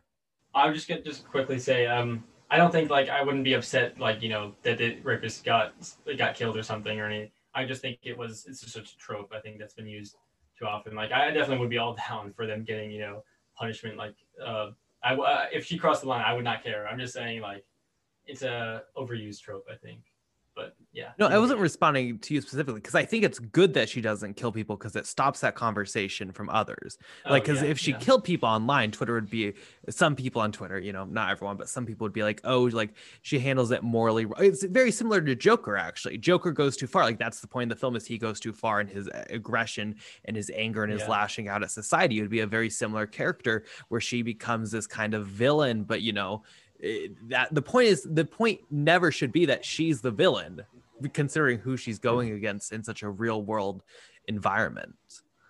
Yeah it kind of opens up those avenues of discussion that shouldn't be opened honestly. They shouldn't yeah. Yeah on the bo burnham thing i thought the whole time that he was at that party i was like okay it kind of seems to me like he's at the party. But i think for me instead of it being like a shocking twist. I think it's like an emotional twist where you're like, please don't let it happen. Like, she deserves this. Look how happy she is. She's getting her life back together. She's moving on, like kind of healing. And then it's like, oh, oh dang it. Like, of, I mean, of course. And so I think it kind of crushes you and not because I didn't care about him. I cared about her and it crushed her. So that's kind of why you didn't, I didn't want that to happen, but it, it did. And it, it makes a lot of sense. I think um, the third act, I, it is kind of funny. Like it seems like Max Greenfield. It was. It, I'm a big New Girl fan, so it seemed like a crazy episode of New Girl. It's like, why is the stripper dead? Oh my gosh! And you're like, oh, this guy is so awful. But it, I think like the casting is so great because if you've seen New Girl, you're like, wow, this this sounds like lines from New Girl, but this time, like, oh yeah, he he's a rapist. Like that's um. So it takes it to that next level. Um, and it also like parallels. It's like, see, if you watch New Girl, okay, that's a that's a guy that is kind of kind of similar, but he lives his life and lives it good. He's not um, sexually assaulting people, but then in this movie, he lives that similar life, but goes too far. So it it kind of gives that parallel.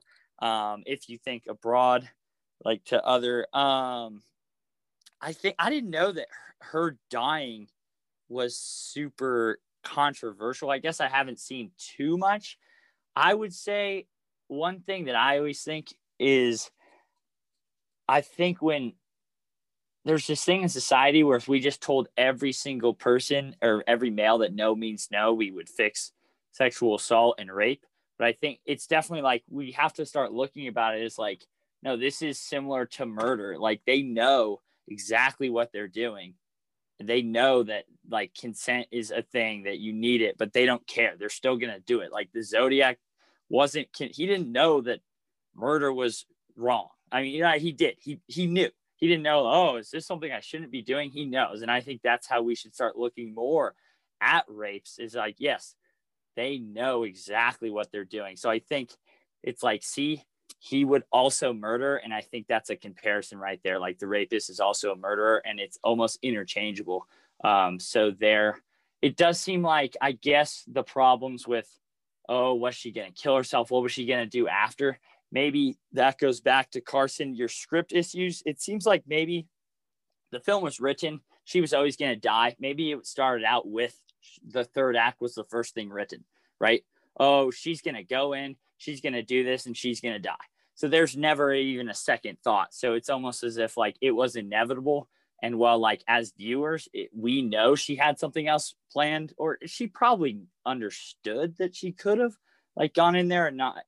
Um, but it seems like maybe the writer she was just thinking um oh this whole time it, she's going in so she didn't give much second thought to oh how else could it play out because it was always going to play out like that so maybe that's um a script issue but other than that i can't think of like much of the spoilers i think is it kind of a similar reaction to obviously this is a much harsher subject, promising a woman to the third act of Once Upon a Time in Hollywood, where it's like, wait, what the heck? Like, why did they kill her? Why did everything go crazy? Why did it go off the rails? And it was like very split. Um, the reaction either you kind of like that ending or you didn't. It seems like maybe this third act um, is similar in the sense of like I don't know, maybe reaction. I, at, at you, seeing you guys talk about it, I was, I got kind of vibes about the ending of that. I'm not sure though. That is an interesting. Yeah, oh, go ahead. So I was just gonna say it's an interesting comparison also, but I think uh, Once Upon a Time in Hollywood is, I think you could see it a little bit more coming because, um, you know, Tarantino had already had Inglourious Basterds and Django Unchained, where it changed history for the better. So you kind of see that, and also in this one, I mean, the main character getting killed is I think you, you see that not not that often, obviously, and uh, especially so far into the movie. I mean, well, I guess that makes sense, but um, I was a little bit, I was definitely more surprised by this than by the Hollywood ending. Yeah, I agree. I think the, there is key differences between the two. I think specifically with the form of violence and how the violence is just like showcased and what the purpose of the violence is. Um, I mean, once upon a time in Hollywood's like a you know eight minute sequence of this guy just brutally, brutally murdering this woman, and where morally, I think it's an interesting conversation considering um you know that's a film where a lot of people kind of you know it goes too far a lot of people think and you know granted it's literally a murdering cult you know again i mean I, I don't I honestly don't feel too bad for the murdering cult getting killed, but that is a brutal form of violence. And it's so graphic that it serves the purpose of being like this brutal, like glorifying, you know, big graphic violent scene. It's Quentin Tarantino after all. The violence in this film serves a very different purpose, I would say. Um, and how it's shown, I think, is rather, I would say, more tasteful. I don't personally have an ending with Once Upon a Time in Hollywood. Um, but I mean, I think it clearly is more tasteful and more mature uh, violence and you know murder. So um, it is it is a very interesting comparison, though. Also, maybe it seems like this movie could have ended with that much violence, and like looking at Once Upon a Time in Hollywood's ending, I would say, thank goodness, Promising Young Woman doesn't, because she could have just gone in there taken and just gone crazy. But I think this is a much better uh, with the police thing, them showing up. It, it did seem all too perfect, but also it's like it's nice. I mean, it feels good. You're like, oh, sweet, thank goodness, and it's hilarious that it's at the wedding. The wife's like, oh my gosh, I had no idea, but it's like you really had no idea, like that you're husband is kind of the worst. Like I don't know, uh, but yeah, I I I did enjoy it. I'll say. Yeah, at that wedding, they had that. There was that one moment very interesting to me where the wife, there was like, I think Max Greenfield made some comment about like her being his, uh, like a catch or something, you know, great catch, and she was like, kind of looked like, like she knew that was wrong. It was kind of an interesting, really subtle moment. I'm not sure, you know, what, what it means in the grand scale scheme of things, but um, I also like that ending in terms of it just put a smile on my face. I mean, I'm just so happy to see them, you know, get their um, uh, justice, I guess. Um, and then also that also about Max Greenfield, I think that was a really interesting way to use his character right after that death, the emotionally harrowing death. And then you have like some really funny jokes that were actually like, I, I actually, so I did see this one in the theater as well. I'm really bad. I shouldn't, I, I only saw these two. Okay. That's, that's all I saw in theaters. Um, but like some of the people were laughing and other people were like not sure if they could laugh yet, you know? Um, and that, that was a really interesting decision, I think, to make that, that character just like be the uh, the right the scene right after this this death. It just um, and and it didn't actually feel like tonal whiplash to me. It, it felt like it, it worked for me. I think it was a good decision to kind of make your audience uncomfortable and not entirely sure whether you can laugh in that moment. I think it cements their well. I want to say villainy, but like that the fact that these are just really shitty people. Um, and uh, they, they're i think building comedy into it i think is part of the reason why it offends people because they're like this isn't fucking funny. But um I, there was still like a part of me that found it just hilarious. There's a scene and I, w- I want to be clear like i don't find this funny but there's a scene where they're burning her body.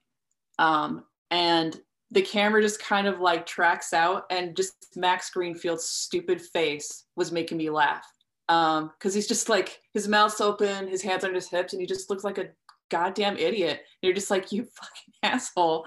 Like uh there's just nothing likable about about these people at, at all. Um and you know just how pathetic the Al Monroe character is like immediately crying and feeling sorry for himself. And he's like my like my my wife can't find out my fiance can't know about this and just blubbering and crying.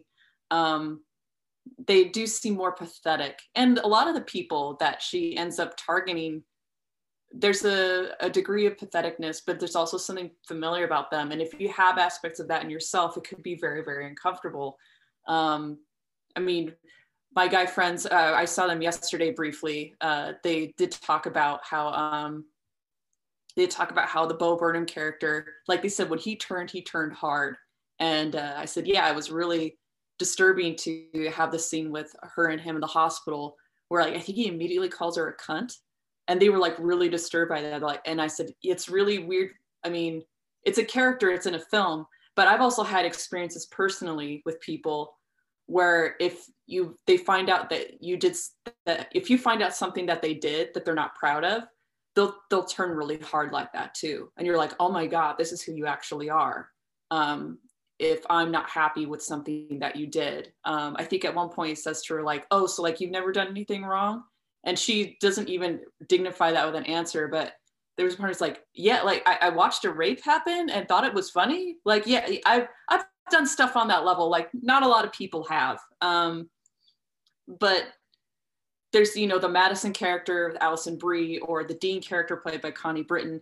These are people who actually do exist. I've met people who are like this who just really don't they if bad things are happening around them but they just don't compute or they it's not a big deal if it happens to other people.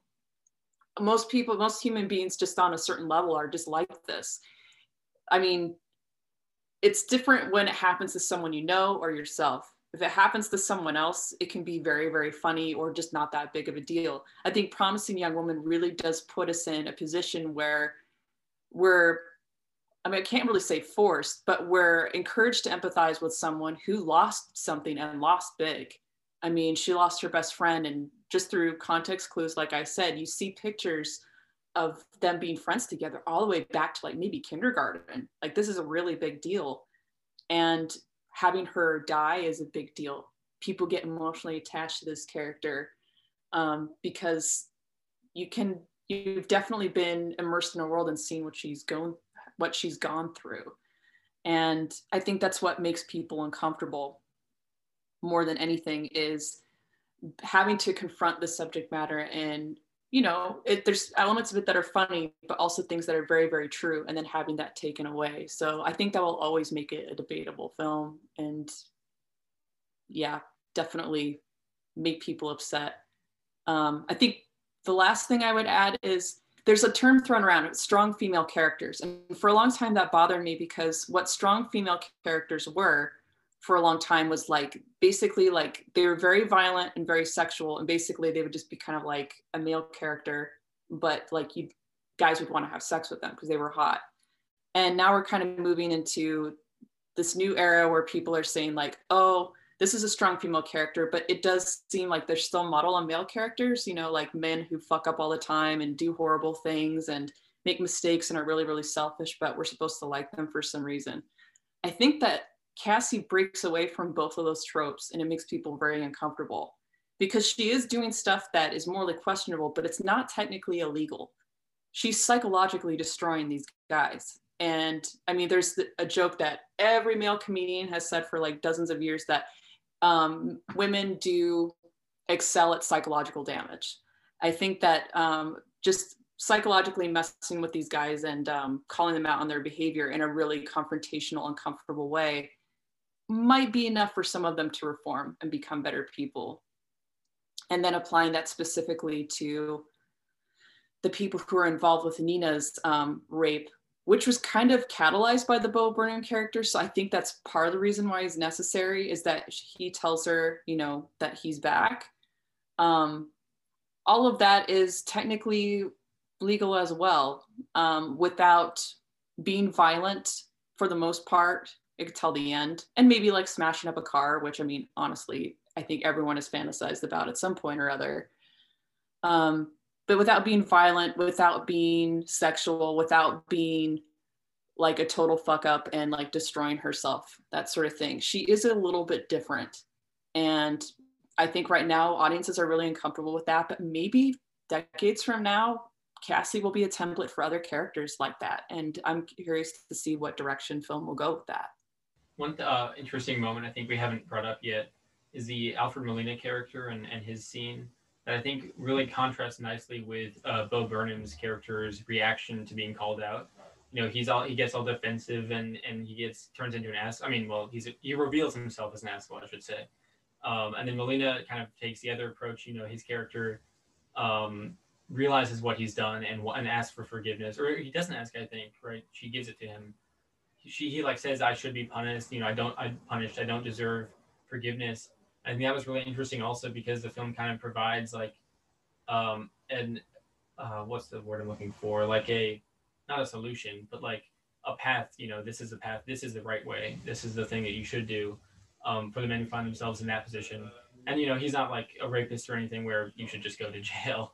So it's a little bit different. But I think that was, um, I guess, with his character and, and I guess the dad character, not every man in the movie is completely terrible, and there is some uh, opportunity for redemption or, or I guess forgiveness if you didn't, you know, go too far, you know. Um, and that was a really interesting character as well. And um, and also in terms of how he was the lawyer, you know, I think there is a lot of talk about um, lawyering in, ter- in terms of in this subject matter, you know, in terms of um, how the, the he said she said and how there's not often a lot of evidence and, and the girls are pressured, you know, into not um, you know, dropping charges and sort of that sort of thing. So I like how the film tackles that aspect of it as well. And Molina also just gives a, a great performance. That scene was was riveting. Uh, I don't really have a point, but I have a sort of a recommendation um, for uh, a, sort of a harder hitting film that sort of covers uh, similar subject matter. It's a French film from 2001 called Fat Girl, which I believe is still streaming on Criterion Channel. Um, I'm not going to talk about it in too much depth because the parts of it that Promising Young Woman really reminded me of were in that third act. And yeah, this uh, tackles the same themes with uh, a, just in a way that is very uncomfortable and just really does not let the audience off the hook in a way that you know, pop, Promising Young Woman is very much the popcorn version of this film, I would say. So if you've been able to handle this and want something that explores these themes in greater depth, um, then it's, it's on Criterion Channel now. Fat Girl. Okay, and before we go on to our recommendations for this week, it is my honor to be able to announce the official nominees for the 2021 Clapper Staff Awards. It's been a very big year in cinema, a very weird year in cinema, granted, but a big year in cinema, a big year for us at Clapper. This was our first calendar year we were a thing, and we figured instead of doing what we did last year, where everyone kind of put out their like top five list, and it was a very um, just a lot and very disorganized and very disconnected. We thought we would come together this year and host our own award show. So we have the Clapper Staff Awards. Um, this is going to be annual. Everyone here at Clapper put in their votes for their nominations. They listed up to five in each category. Uh, they ranged in like picks and their points.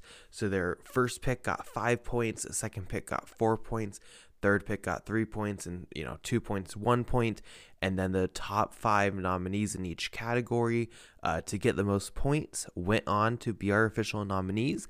We will be voting again on these in the coming weeks and then we'll have our winners for the 2021 clapper staff awards. Before we get into it i will quickly say we did not have a necessarily like full eligibility list on what we considered to be eligible or not. Um, also for performances, same with which placement, if they're supporting or uh, lead. We really just went with the prompt best of 2020 in film, uh, specifically with US release dates. That's why you're not going to see like Parasite on this list, for example.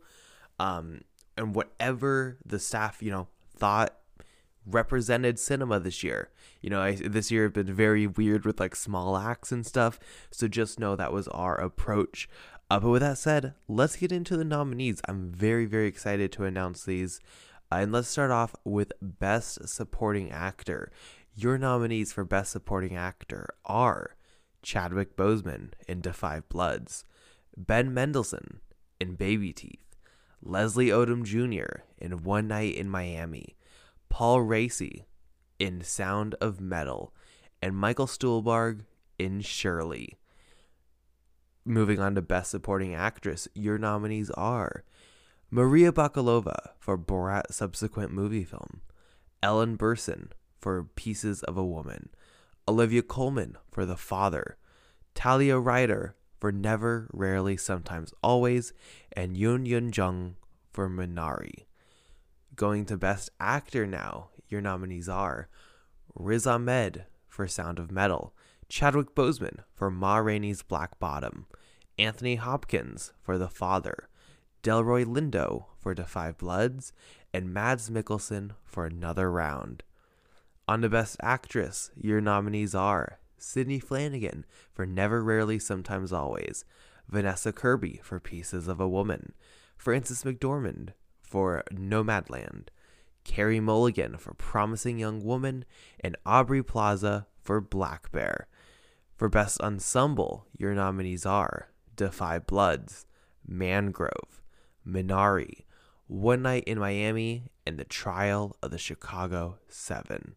Moving on to Best Original Screenplay, your nominees are Another Round, Never, Rarely, Sometimes, Always, Palm Springs, Promising Young Woman, and Soul. For Best Adapted Screenplay, your nominees are The Father, I'm Thinking of Ending Things, Nomadland, One Night in Miami, and The Personal History of David Copperfield. For Best Director, there was a tie for the fifth place spot, so both films made it in, so there are six in this category.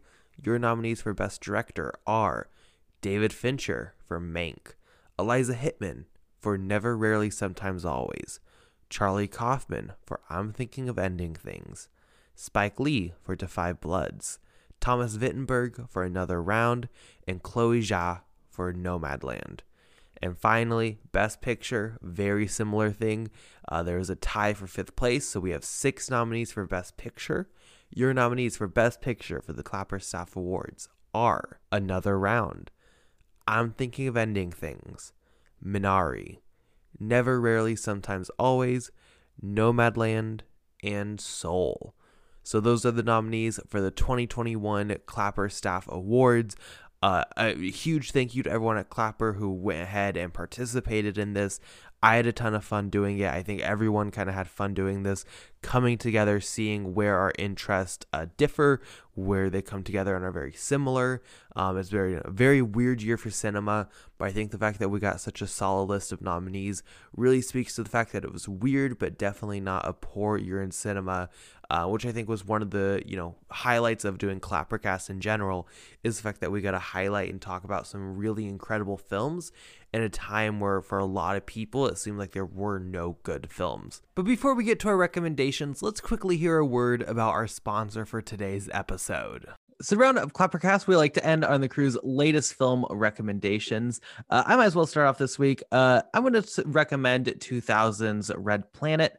I recommend this for a couple of reasons. Number one, it's underrated and it's fantastic, and everyone shits on this film that I've seen online talk about the film, but it's like legitimately great.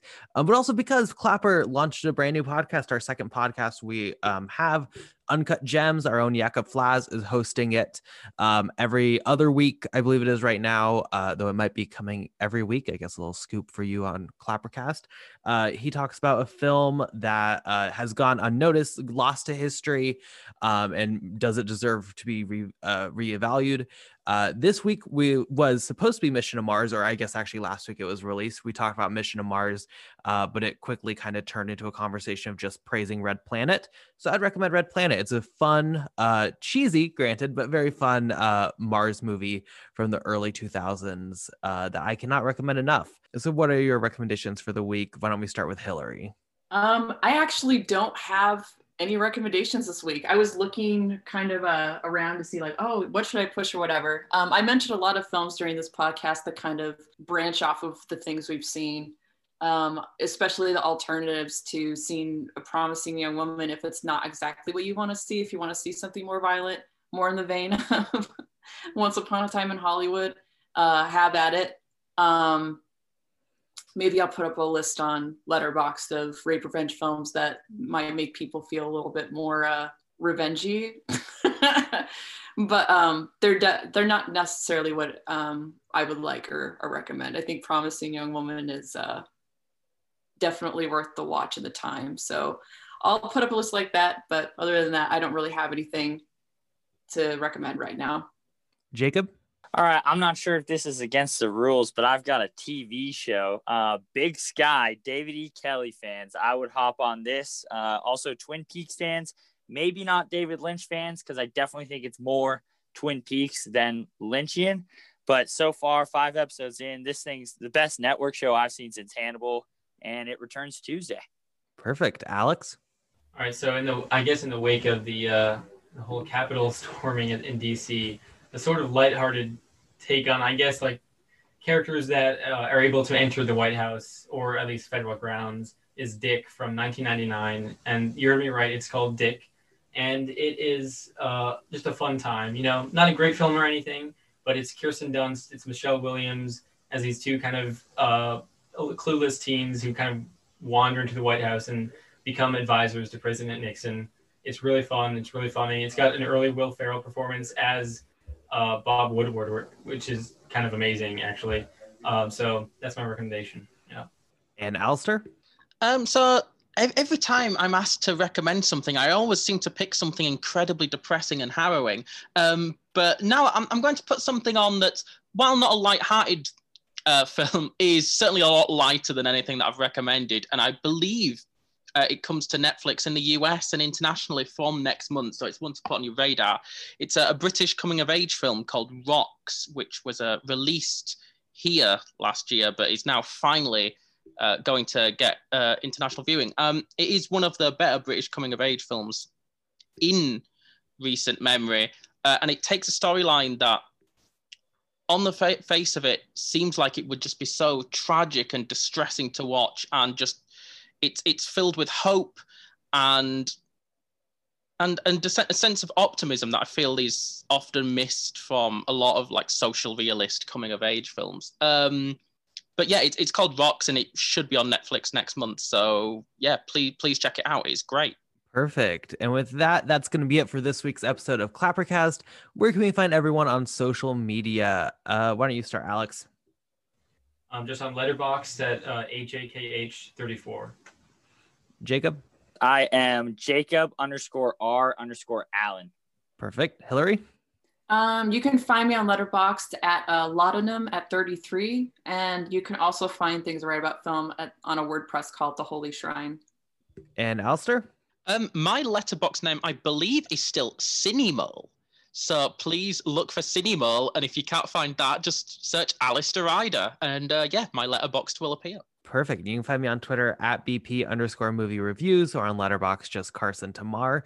And you can find the, all the latest releases of film and television reviewed at www.clapperltd.co.uk and find our social links on Clapper at Facebook, Clapper LTD on Letterboxd, and Clapper LTD on Twitter. As well as now we have a Clapper YouTube. I have no clue what the URL, but if you look on our website, you can find a link there.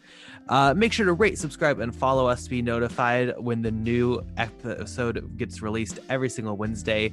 And thank you all for listening. And we'll be back next week to discuss all things cinema.